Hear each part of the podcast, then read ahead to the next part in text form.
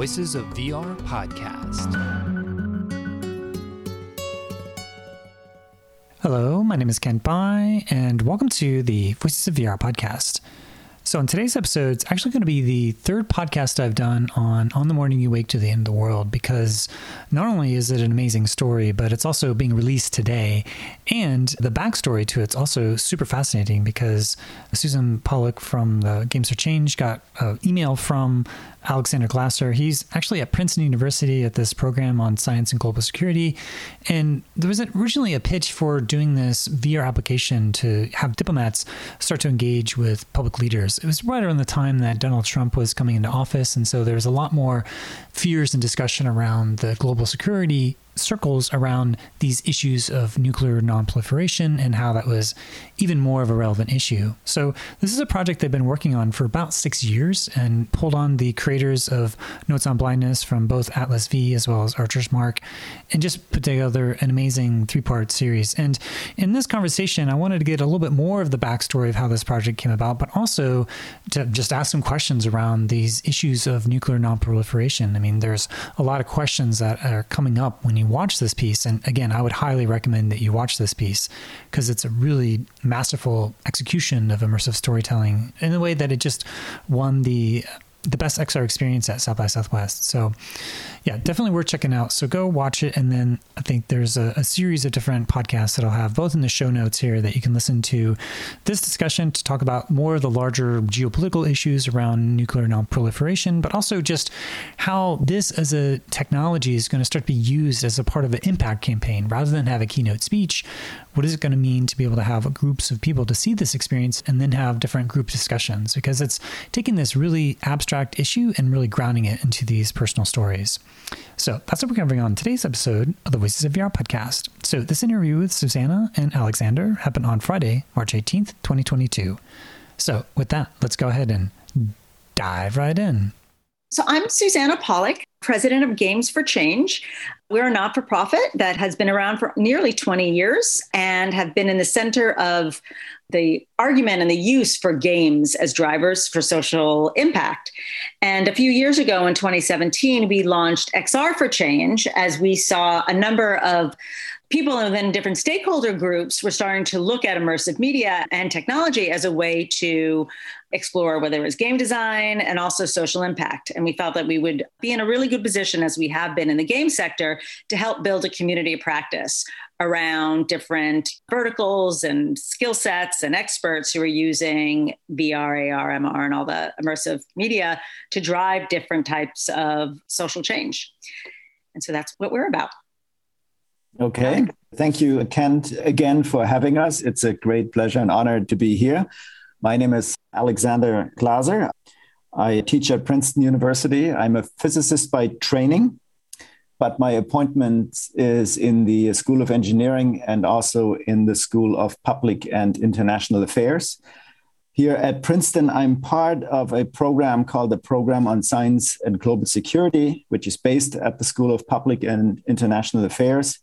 And we conduct, let's say, technical research to inform policy research, analysis, and outreach. Most of our work has been focused around uh, nuclear security issues, but we also work in different areas. The program has been around for now more than 40 years. And I think it's correct to say that for most of this time, we focused on nuclear security issues, but we also focus on, let's say, biosecurity, artificial intelligence, space based systems, and so on. Turns out nuclear seems to always come back when you think you want to move on to something else. Something happens in the nuclear space, and so we stick around. So that's the program on science and global security. We also have a laboratory for science and global security where we conduct experiments. And this is where most of the technical students are. I should mention that we have about 20 to 25 people including faculty, researchers, and students who are part of the team. There's finally also a journal called Science and Global Security, which has been around since 1989. And it's sort of the only peer reviewed journal in this space. And I think that's what I do. Usually, I don't do immersive storytelling. So, we come from a nuclear security angle. But again, this changed when we first approached Games for Change in, I guess, late 2016 and asked if they wanted to collaborate on a project. All right. Yeah. Well, maybe you could get a quick hit on each of your introductions and journey into experiencing and seeing virtual reality technologies and what background orientation that you're bringing to that. So, give a bit more context as to your own background and your journey into working with VR technologies. Yeah, I can happily start. So, I came into both the game sector and the immersive sector looking at this from a lens of impact and I will actually say, like coalition building. I don't have a technical background. I actually worked in traditional media for many, many years, working for the BBC. And when I decided, it was around 2015 that I wanted to shift my career to work more in both in interactive media rather than linear media, but also apply that to actually have more real impact on the world. I stumbled across the world of games and games for change. And immediately I was drawn to games as being like a platform, like a 21st century platform for storytelling. Like it is immersive in its own right and ubiquitous. And I had, with my work at Games for Change, you know, applied my approach to bringing communities together and elevating a sector and initiating new projects into that space. And when immersive media came into the mix a couple years later, you know, to me, it was just felt like it was a calling because it offered just so much more an opportunity to immerse people into narrative. And I feel even have a more direct impact on experiences and the way people think about issues and educating them. And there's so many other applications for XR in the health and education field too. So, what I have taken into this space again is this idea of bringing communities together, but also with a specific focus on impact. That there are amazing storytellers and creative technologists out there that can make incredibly beautiful, visually appealing projects.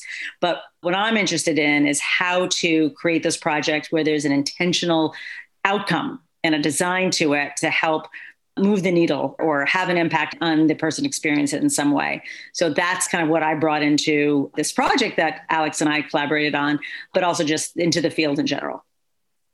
Yeah, I will perhaps add sort of how did I start working with VR? I would say it really goes back to one of our partners, Tamara Patton, who joined our PhD program, must have been 2015, around that timeframe. And she had already an interest in using virtual reality for another project that was also part of this project with Susanna and Games for Change, where we wanted to use virtual reality as a tool to enable collaborations between experts, remote experts.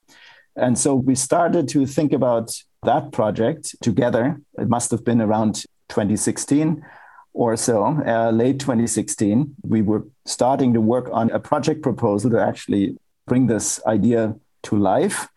And I think it was around that time, the election, November 2016, um, the presidential election in the US.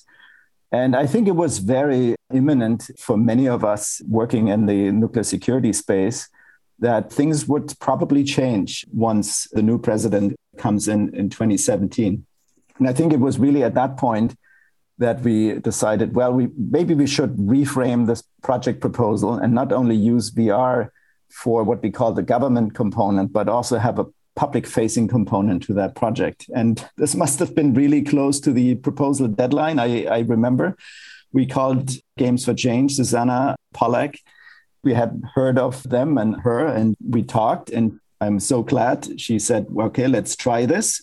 And this is really how this very simple idea of should we work with storytelling in VR really became something tangible for us. And again, we can talk a little bit more about what we have in mind in preparation for this conversation today. I looked back at the original proposal and it's sort of very, very different. We called it a VR application or you know a prototype of a VR application. So we had no idea at that point what exactly we wanted to do. And yeah, Susanna, I'm, I'm very curious to hear your perspective on that because as it was relayed to me from Michaela that Alex had reached out to you as the start of this project. And I've gone to Games for Change, I think in like 2019, where I spoke and saw some projects, did some interviews there at the conference. And I always saw Games for Change as a platform to show other people's work, but this seems to be maybe a pivot of Games for Change and producing and making experiences of your own. So, yes, Games for Change has been a platform to help elevate the community's work as it relates to games and immersive media, where we want to build awareness around great projects and people can learn from each other, best practices. And I think we've been very successful at doing that. But we also have been helping organizations, mostly in the not for profit space, come up with strategies on how to use games and immersive media in their work. We've actually been doing that for as long as I've been here. We don't do it very often. It's really a, a, bandwidth issue. But when we do feel like we can both have value to a team and also engage with a project that we think is exemplary, that could actually elevate standards and inspire others to think about how they can use immersive or games in a big way, right? In a way that can scale. We want to attach ourselves to that and really help something happen. So the first time we actually did it as an executive producer was on a game a series of games that we made with Nicholas Kristof back in 2015. And it was built around his book at the time called Half the Sky, which focused on women in oppressive societies and how they turn that oppression into opportunity. And this was just as I came on board. But at the time, we worked on what was basically a multimedia project. There was a documentary that was made for PBS. There was this best selling book by a recognized author was Nicholas Kristof and Sheryl WuDunn, and we executive produced what ended up being four games for this project, and then ran an impact campaign. After that, for the next 18 months, rolling out this package of media to different interest groups around the world. Since then, we have worked on some smaller projects. And right before I worked on this with Alex, actually in between, because our project we recognized was almost a six year long gestation period, we actually worked with the Nobel Peace Center on a project and Microsoft. Minecraft education. And we served again as an executive producer on that, helping with strategy, helping with partnership development, and then ultimately with kind of a rollout strategy. But on the morning you wake, and our partnership with Princeton represents our first time doing this in the immersive media space. So it's our first XR project that we helped develop from the beginning and it came from that call from Alex. And we immediately were inspired and excited about what the potential was. I mean, how one can, and we didn't know what it was going to be at first. We just knew that it was a process that we could help with using a methodology that we've developed over the years on how to develop impact media something we developed for the game space. And now we've applied to VR and AR and MR on thinking through like a user centric design process.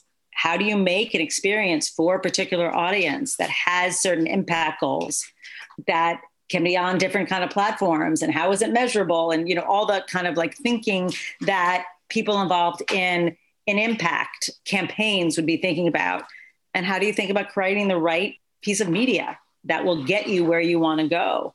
And so that's what we started doing. And we have not done anything at this scale before. So that is very true. Okay, yeah. And, and Alex, I know you were involved in writing a book called Unmaking the Bomb in 2014. So we're talking about here, fast forward to when you make this call to Susanna around after Trump comes into office. And so what was it that was the catalyst for you? I mean, it was a grant that you were applying for, but what was the pitch that you were making to the grant and then how it evolved into what we now know as on the morning you wake to the end of the world yeah i mean again as i think i mentioned at first we had sort of just one component the idea of using vr as a tool or framework to enable new collaborations between government experts and diplomats. That was our starting point. Then you know after the election again, there was sort of this moment in the community that we really have to sort of go back to the drawing board. I think for the longest period of time throughout the 90s, certainly we had sort of the luxury. Progress was always happening in a way, incrementally. And we can maybe come back to this. I think we sort of lost the window of opportunity to make much more progress in any event, we see this new administration coming in, and I was just sort of going back and look at some of the tweets. I mean, we tend to move on quickly, and I guess some of these tweets are hard to find now, but it was pretty obvious that the relationship with North Korea and Iran could very quickly become a very different one. I remember walking into the classroom in the beginning of 2017, sort of a few days after the inauguration, and you could sense in the classroom 100 students or 70 students that probably by the end of the semester we will be living in a very different world. I mean, again, we're now we're here in 2022 and having uh, some deja vu here. But again, Trump later in August 2017, you may remember, said at a press conference uh, North Korea will be met with fire and fury like the world has never seen. I mean, that was part of the rhetoric there. And it was around that time, I think we had already made contact. I think the grant had just been approved. and Susanna Pollack and her team, and Tamara Patton and I, you know, we started to think about potential partners and perhaps stories that we would want to tell. So we met with various teams and eventually we found Archer's Mark. Of course, we had seen Notes on Blindness and we all felt that this is a very effective and powerful use of this medium. And we, I think we all agreed we wanted something that felt similar in some ways and I think, you know, we all flew to London at some point in, I believe, July 2018 and met the team over there. And I think everyone was quite enthusiastic. And, you know, we were sitting in this room, a small group, and this uh, Hawaii missile alert sort of came up, really part of that conversation. And I think pretty quickly, and I'm probably within minutes or so, in hindsight, it seemed sort of the, oh my God, everyone was oh wow this is exactly the story we want to tell. But we all felt we didn't want uh, an experience or a story that is traumatizing in a way being inside a mushroom cloud or so. We felt that's not what we were looking for. And we felt this event from january 2018 offered really an elegant way because we assume whoever experiences the story knew the outcome you know at the end nothing happened right but everything changed and I very much sort of like this as a starting point. Of course, the creative team sort of took it from there and really produced something that I could not have imagined at the time. I mean, it's a much bigger scale than we had, I certainly had in mind at the very beginning. Yeah, Susanna, I'd love to hear your take on the evolution of deciding on that moment of what is referred to as the false alarm ballistic missile event in Hawaii and how that was really the backbone to trying to take this really large story of nuclear proliferation and disarmament questions and something that could be very abstracted into these geopolitical issues, but really grounded it into these personal stories of 1.4 million people in Hawaii that live through this. And so this piece on the morning you wake to the end of the world really takes us into that context and grounds it in a way that makes it real, otherwise can feel very abstracted as this potential thing that is at such a high level of geopolitics that's sometimes hard to wrap your mind around or even project yourself into some sort of connection to your own embodied experience of how you would be in relationship to this. So maybe you could fill in the gaps for the evolution of this story into focusing on this event. I think even before we knew that we would be focusing on this story. What we saw in Notes on Blindness from Archer's Mark and Atlas V was the visualization of something that could be very abstract, right? And the fact that they were able to tell this story through an approach and a perspective that was really authentic and yet visually hauntingly beautiful, you know, and that was kind of the the emotion that we felt and the approach that we felt even just I mean, it was both from a storytelling standpoint and the visual aesthetic was that we knew that we wanted to approach this content from something that would draw people in and not push them away because of a overarching fear of doom and gloom right of the mushroom cloud. Because from a contemporary standpoint i think when people think about nuclear weapons, it has either been not an issue that's top of mind because it's considered a Cold War issue or something that was their parents' issue, and there's a lot more immediate concerns, or so overwhelming that you just can't think about it, right? And we didn't want that to happen when we brought this story. We didn't want the paralyzed feeling or I just, oh my God, I can't think about this anymore. I want to go have a drink, right? This is just so depressing. So we knew that going in, but we didn't know what the story was going to be. And I think we found that Tamara's account of what happened in a very personal level because if you recall tamara's family is from hawaii.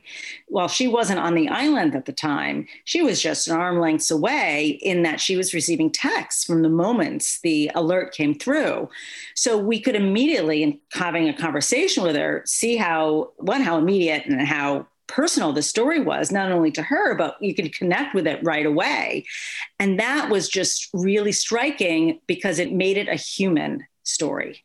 It wasn't an abstract story about the size of weapons or the politics between countries. And you heard about the story and couldn't help feel for her and her family. And what if you were there as a person? And that's what we just connected with right away. And we said, yeah, that's the way into this, that this isn't an abstract issue. It's a personal issue that in many ways, it's a human justice issue. It's an injustice to us as people, as humans on this planet, that this situation, this crisis could affect anybody on this planet in any town in the US and internationally.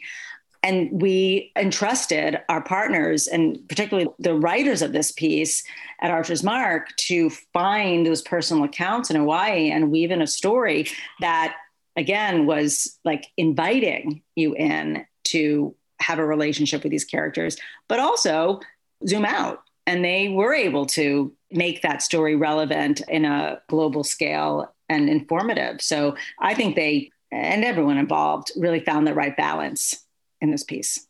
Mm. Yeah, and I saw this in January before the Russian invasion of the Ukraine and all of the additional rhetoric that's been coming from Putin in terms of getting the nuclear weapons ready for use. And there's kind of like the threat of nuclear annihilation that's in the background context of this regional war within Russia and Ukraine with the invasion of Ukraine by Russia, that changes the overall dynamic of what's happening and what the response of it is. So, Alex, I'd love to hear some of your reactions to the current global situation in terms of, you know, when you have a piece like this on the morning you wake to the end of the world.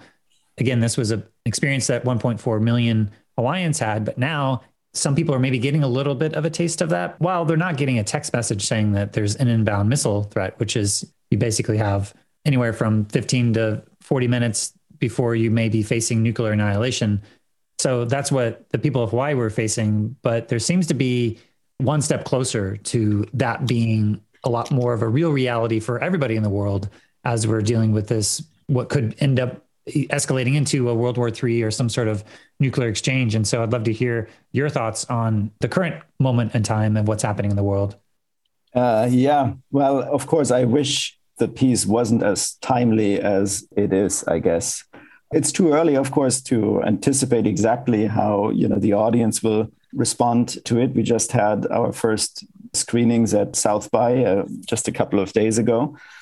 But of course, now here we are. In the meantime, I will also just make an obvious point, perhaps, you know, since the project was underway much longer than we had originally imagined you know 2018 we decided what the story should be. Initially we of course we started everything when donald trump became president. Then there was a new president and then there was a pandemic. And at least me i, I had concerns about i mean is it really the right time to tell a story about yet another existential threat when uh, we're just going through this global crisis but again here we are uh, 2022 we have a war in Europe. And I do think this is a fundamentally important moment in time. I think it's too early to really say what lessons we will learn or have learned. I mean, we will find out, I think, sometime this or next year. But I think we have at least, you know, in the best case, we learned at least one thing. Of course, we hope this is not going to escalate.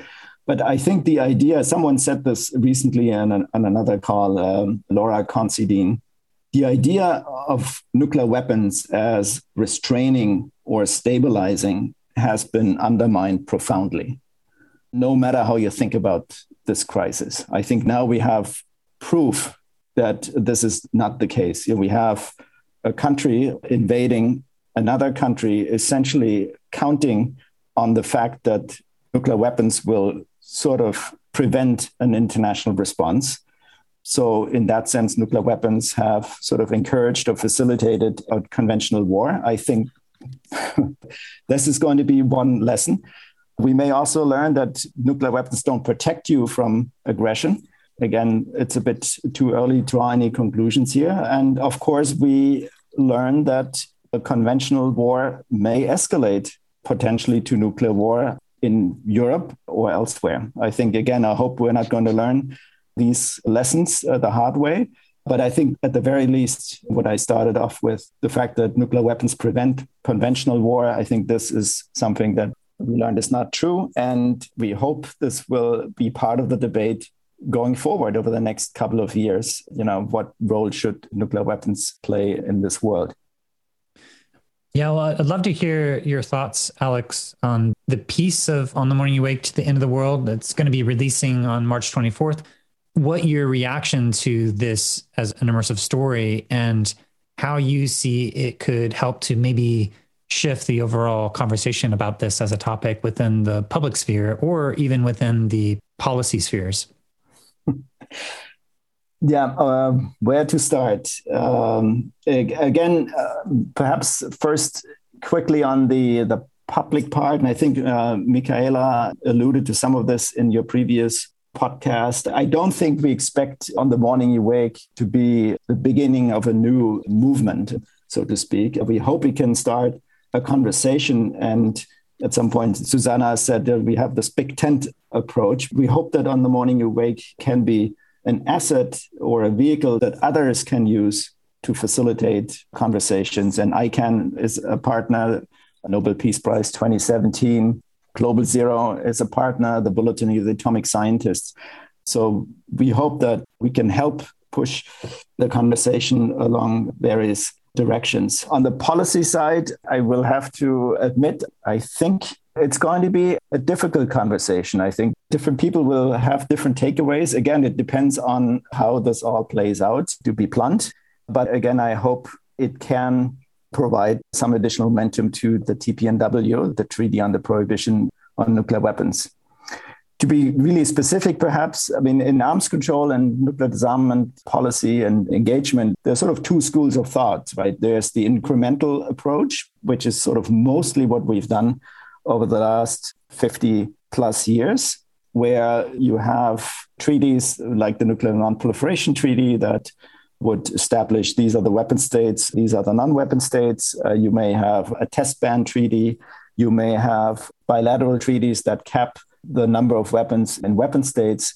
I think there's a feeling in the community, and that's growing. And I think hopefully on the morning you wake can contribute to that conversation that this approach, especially post Ukraine, probably is going to be very, very difficult and maybe really not viable over time. And so this is where the opposite approach comes in, which is TPNW, perhaps more radical in many ways, to change the paradigm and really talk about nuclear weapons, about what they are. They are weapons of mass destruction and they are unjustifiable and reprehensible weapons, and we should ban them. And I think, you know, in the best case, I hope on the morning you wake, and perhaps also this tragedy in Ukraine will, in the long term, provide momentum to this effort. I mean, that's what I hope. But as I said, I think it's too early to tell how the next month and years will look like. Yeah, there's a moment and On the Morning You Wake to the End of the World where the question is asked, why do we live in a world where this is even possible? And parents having to explain to their children why they have to be going and hiding in these sewers or just find shelter. You know, there's a potential inbound nuclear weapon into Hawaii, according to this text message that was a false alert. But it raised these questions that, you know, this is actually a possibility that this could happen.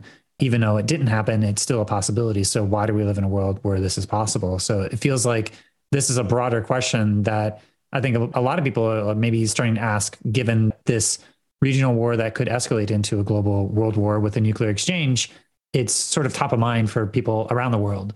So, Susanna, I'd love to hear from your perspective in terms of the coalition building and the impact campaign. Maybe there's a lot more interest in this as a piece. And so I'm curious from your perspective, who you've been talking to and who's shown initial interest to try to get this out to their communities. Yeah, you know, again, the timing of what's happening in Ukraine and with Russia. It's, you know, an incredibly unfortunate and tragic situation that has brought attention to our peace in a different way. So from the beginning, however, we have been developing a pretty large social impact campaign that we knew would start rolling out once the piece was finished, following like a festival release, which is happening now. And as Alex talked about, we've been taking a big tent approach. We don't see ourselves as an organization that's going to start a movement, right? We are not experts in the field of nuclear weapons nonproliferation. There are a lot of brilliant people out there that are making great strides in bringing awareness to this issue and changing policy. In fact, one of our partners on this, ICAN, that Alex mentioned, is a Nobel Peace Laureate. The organization was received that, I think it was in 2019, I think it was. 17. And 17. And we have established relationships with them, and in particular with Ray Acheson, who was one of the recipient of the laureate as a fellow for this project. So we have, I guess, as an important central part of the work that we will be establishing across different channels brought in the expertise to advise us as impact producers. So Ray Acheson is one. We're also working with Cynthia Lazaroff, who was featured in the piece. Not only is she an expert in the field of nuclear risk, also on US Russians relations, but happened to have been in Hawaii at the time of this incident. So she has this remarkable relationship to the piece because she lived through the experience and is featured in the piece. In fact, it was Cynthia who said, in the end, nothing happened, but everything changed. And then the third fellow that we're working with is a woman named Lovely Umayam, who is also an expert in the field and also a visual artist. And so these three individuals are working with us to help advise on partnerships, to advise on curriculum that we're developing so this piece can be used in different contexts at university campuses, on high school classrooms, in museum environments. And so this is part of the coalition that we're building, whether it's with our team, ICAN, Global Zero, Alex mentioned, N Square is another organization. And we will be working with each of these partners to allow the piece to be seen as part of other policy convening events. So this offers another way to have a conversation around this issue that is different than a panel discussion or a keynote address. We can bring people through this experience and then have conversations or bring them through activities. So we have plans to present at the Nobel Peace Center in June, where we will have a number of activations there, which includes a convening we bring in ICAN Norway, which is a local chapter of the ICAN organization, with dignitaries from the area, with advocates, as well as having an activation with, I think, up to 30 high school classrooms are going to be coming through the museum. And we're developing activities for them to help them, one, learn about the issue of nuclear weapons to get ready for this experience as you've seen it. It's an emotional experience, right? And while we do think it is appropriate to bring to high school students, we want to be careful and respectful about getting them ready to have the experience. And then when they come out of the experience, having facilitators and educators ready to talk to them about it and to provide prompts for other exercises or things they can do around this material. So we're being very careful about how we design this. As I said, we have different age levels and contexts. We want people to go through the experience. And we also have different territories we want this to go into. So we are adapting the piece both within the VR experience itself in subtitles in some markets, but we are looking to do voiceovers in France and German, eventually Russian, Japanese, Chinese, Spanish, and package up all of the material that we've been creating and translate the education materials so it can be shown around the world at different community screenings in museums and on campuses around the world. So we're starting to roll this out. We'll be in, in Oslo in June. We have an activation in New York City in May, which is still coming together, but it should be a public facing experience. We'll be at the Games for Change Festival in July. And we have plans to bring this to Japan. I think we'll be in the UK in June and have this continue for a year or two or longer as our goal is to get as many people to see it and to really think about this differently. Yeah, it's a really powerful piece. And I happen to be on the jury at South by Southwest, and part of the deliberation on which piece should win at the South by Southwest. And it was very fast when we were talking about the best VR experience of unanimous consensus and just a quick decision in terms of this piece was a standout in terms of the way that you're using the spatial medium to tell the story and also happened to be very timely. That was certainly given a different weight, but the piece on its own, I think the technical achievements that are in this piece and the content and centering an indigenous woman of Jamaica Osorio, also just really powerful to tie in this other aspects of colonialism, imperialism, and military occupations of Hawaii that are also a part of this dynamic that is specific to this story, but I think also the economics and larger geopolitical dimensions of this as a topic are also weaving in lots of different aspects. And I think this story does a great job of tying all those together in a grounded human story. And Alexander, I'd love to hear your phenomenological reactions to seeing this piece after working on it for so many years. Once you were able to see the final cut and to just experience this as a topic that you've been thinking about for a long time as a part of your professional career. But what is it like to see it through the lens of this immersive story in the VR medium? I have to admit, I only saw the full piece only probably two days before you saw it when it all came together. So it was for me also a brand new in some ways. Of course, I had heard the audio version of it.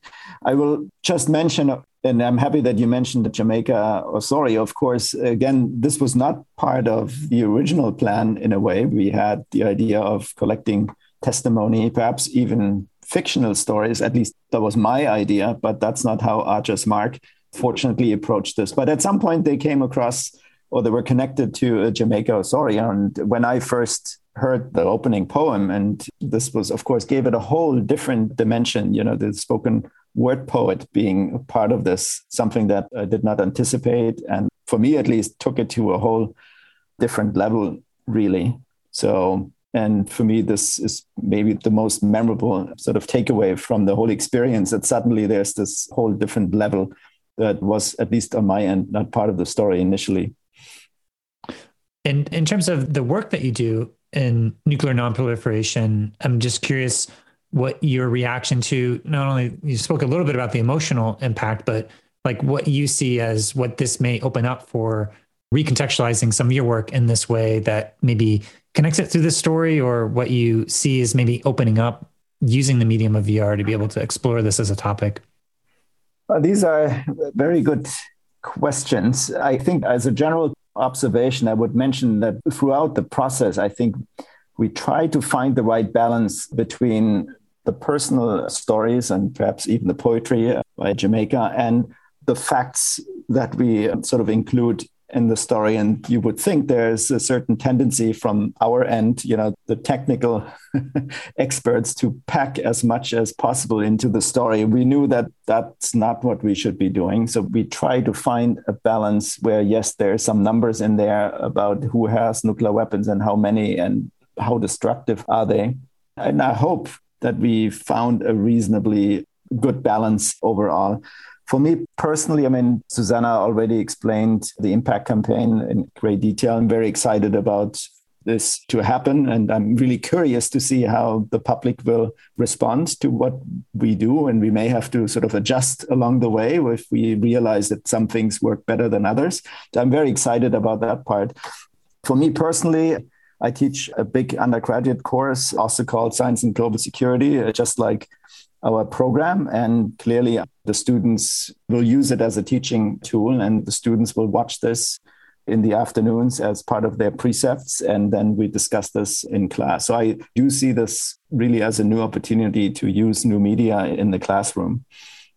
Yeah, there's a couple of follow-up questions I wanted to ask you, Alexander, just because you know this is your subject of expertise, and after I go through a piece like this, I have a lot of questions of like, okay, how is this a part of our world and how do we get out of this? And I think, you know, you wrote a whole book on making the bomb that talks about some of the strategies. And we mentioned some of that earlier. And I wanted to point out there was a video that you had passed along that was featured by the New York Times that I also had come across.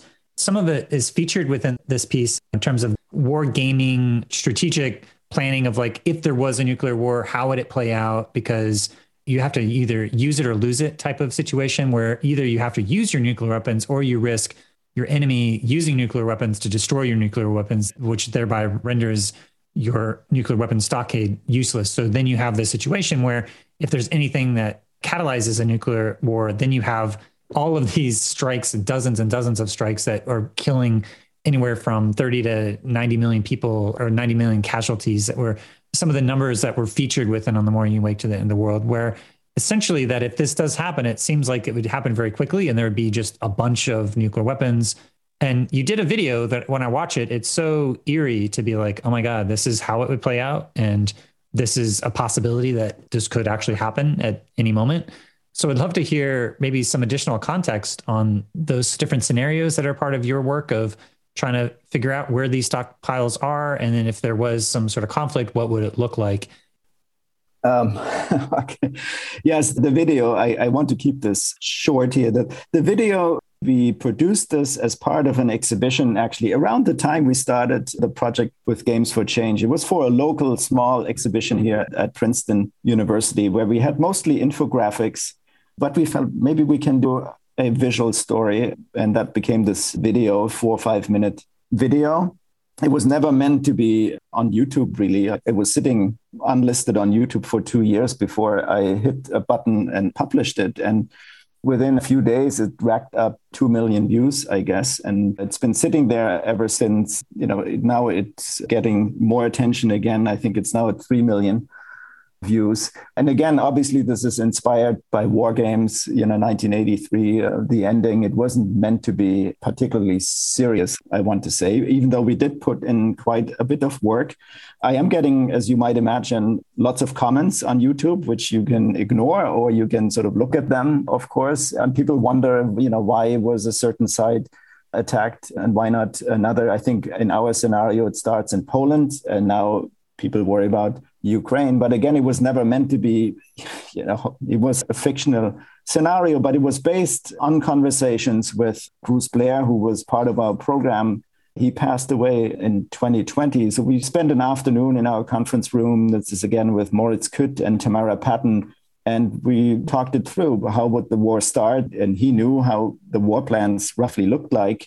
So he could tell us, well, in that case, you know, Russia would probably respond with 300 nuclear weapons, and then the next stage would involve X. And so we packed it into this video, and you know, here it is. One thing that I learned along the way, looking at the analytics, YouTube analytics, was most of the viewers, the vast majority of the viewers are male. You know, I think almost 90%. And quite a few, actually, most of the us are from Russia and always were from Russia. But in terms of gender, apparently this is not a good medium to reach a diverse audience. And I think clearly we need to work with a different story and perhaps a different medium if you want to really reach a representative audience that we definitely want to reach with On the Morning You Wake. Yeah. Yeah, I think it's a good supplement to the immersive experience to kind of give additional context to some of the things that are discussed because it grounds it into speculative design and wargaming type of context. Because seeing this in Portland, Oregon, it's like, okay, is this going to be an actual threat? But when seeing a simulation like that, it's something that one or two degrees of separation of people, it would impact everybody on the planet if that were to come to pass. So, anyway, I guess as we start to wrap up here and ramp up for the launch of On the Morning Wake to the End of the World on March 24th, just curious to hear some reflections of what you think the ultimate potential of virtual reality and immersive storytelling might be and what it might be able to enable?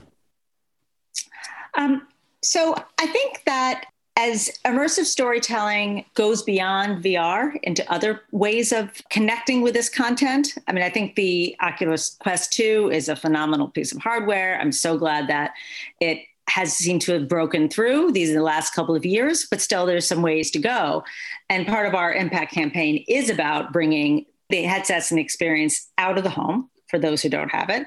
But also, we're thinking about how to create experiences that are around this project that are out of the headset so that people who don't have a headset at home can watch some 360 video on their laptop or can listen to a podcast or some other kind of content that is immersive by nature and touches on the subject.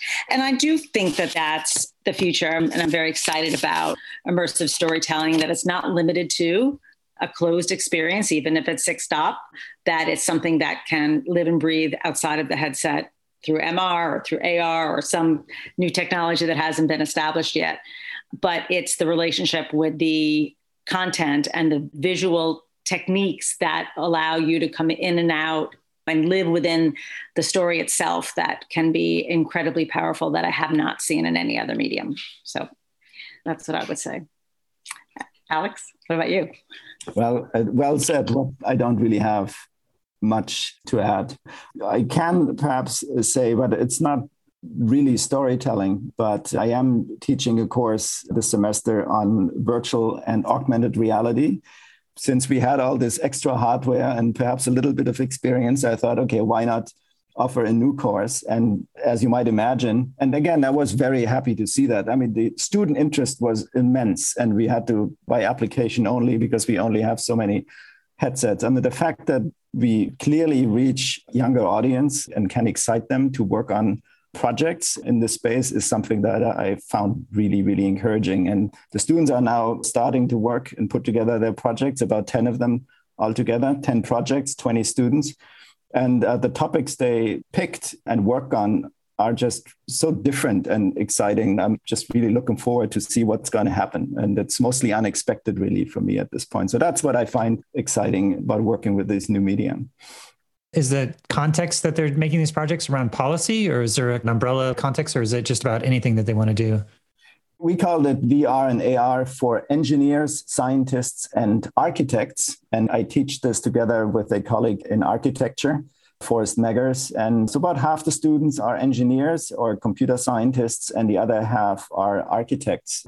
But the projects they picked are really sort of very uh, unexpected and diverse and going from extraterrestrial route planning on Mars or the moon to exploring our historic neighborhood here in Princeton with augmented reality applications. So TBD if they can actually uh, sort of put everything together at the end of the day, but I think we're off to a good start. Very cool. Yeah, I know Suzanne had mentioned that you're doing that. Is there anything else that's left unsaid that you'd like to say to the broader immersive community? I think this has been a wonderful conversation. And thank you so much for having us and supporting, yeah, the release March 24th. We're excited. Thank you. Awesome. Yeah. The Morning Wake to the End of the World comes out on Thursday, March 24th, 2022. And yeah, to me, this is one of the pieces that'll be, if anybody who's skeptical about the power of the medium for VR, this is like a must watch to see how the medium can take these big, large topics and really ground them in these personal stories. And give them a sense of embodied emotional presence that I think is different than I've seen in other media. And just taking us to those places and into those situations helps to ground these large abstract concepts into these embodied experiences that I think are able to not only translate what happened to the people of Hawaii, but also make it real because we're also in a world where this is also a possibility for everybody. So I really look forward to see how this continues to develop and be put out into the world through these different impact campaigns and couldn't have really come at a better time. And I know you've been working on it for a long time and happy that it's evolved to the point where it's ready to be put out in the world. So again, thanks, Alexander and Susanna, for joining me today on the podcast to be able to unpack it all. Thank you for having us. Thanks. Thanks a lot. So that was Susanna Pollack. She's the president of Games for Change and uh, is using games for social impact and launched the XR for Change in 2017, as well as Alexander Glaser. He's at the program for science and global security as a part of the School of Public and International Affairs at Princeton University, and also the co author of the book Unmaking the Bomb.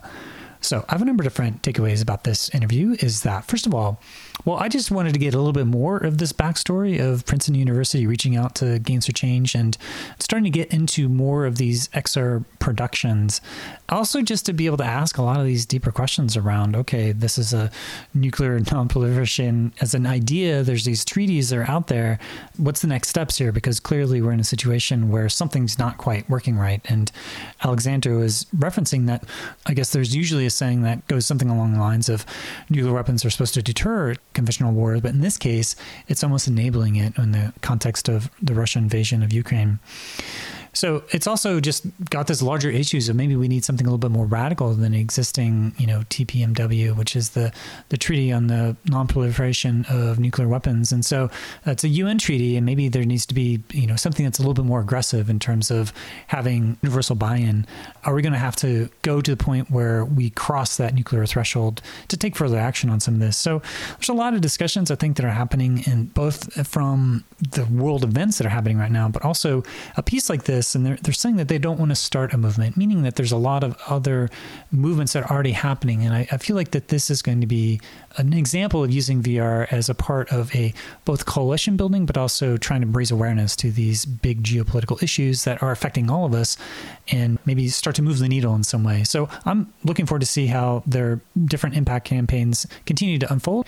But also, this is a, a piece that you have the access to be able to just download for free on the Oculus if you have a Oculus Quest 2, just to be able to have it optimized for you able to run on, on the Quest is an amazing feat. How much of the, the 45 minutes of volumetric storytelling so, yeah, definitely go check it out and uh, spread the word. And I've got three different interviews that I did uh, from the first episode, and then with Dr. Jamaica Osorio in the last episode, and then in this episode, really digging into a lot of these other backstory and the deeper geopolitical context of this as an issue. So, anyway, so definitely uh, follow up. And if you want to help get this piece out into different communities, then for sure reach out to Susanna Pollack or Michaela Ternasky Holland. So that's all that I have for today. And I just wanted to thank you for listening to the Voices of VR podcast. And if you enjoy the podcast, then please do spread the word, tell your friends, and consider becoming a member of the Patreon. This is a listener supported podcast, and I do rely upon donations from people like yourself in order to continue to bring this coverage. So you can become a member and donate today at patreon.com slash voices of VR. Thanks for listening.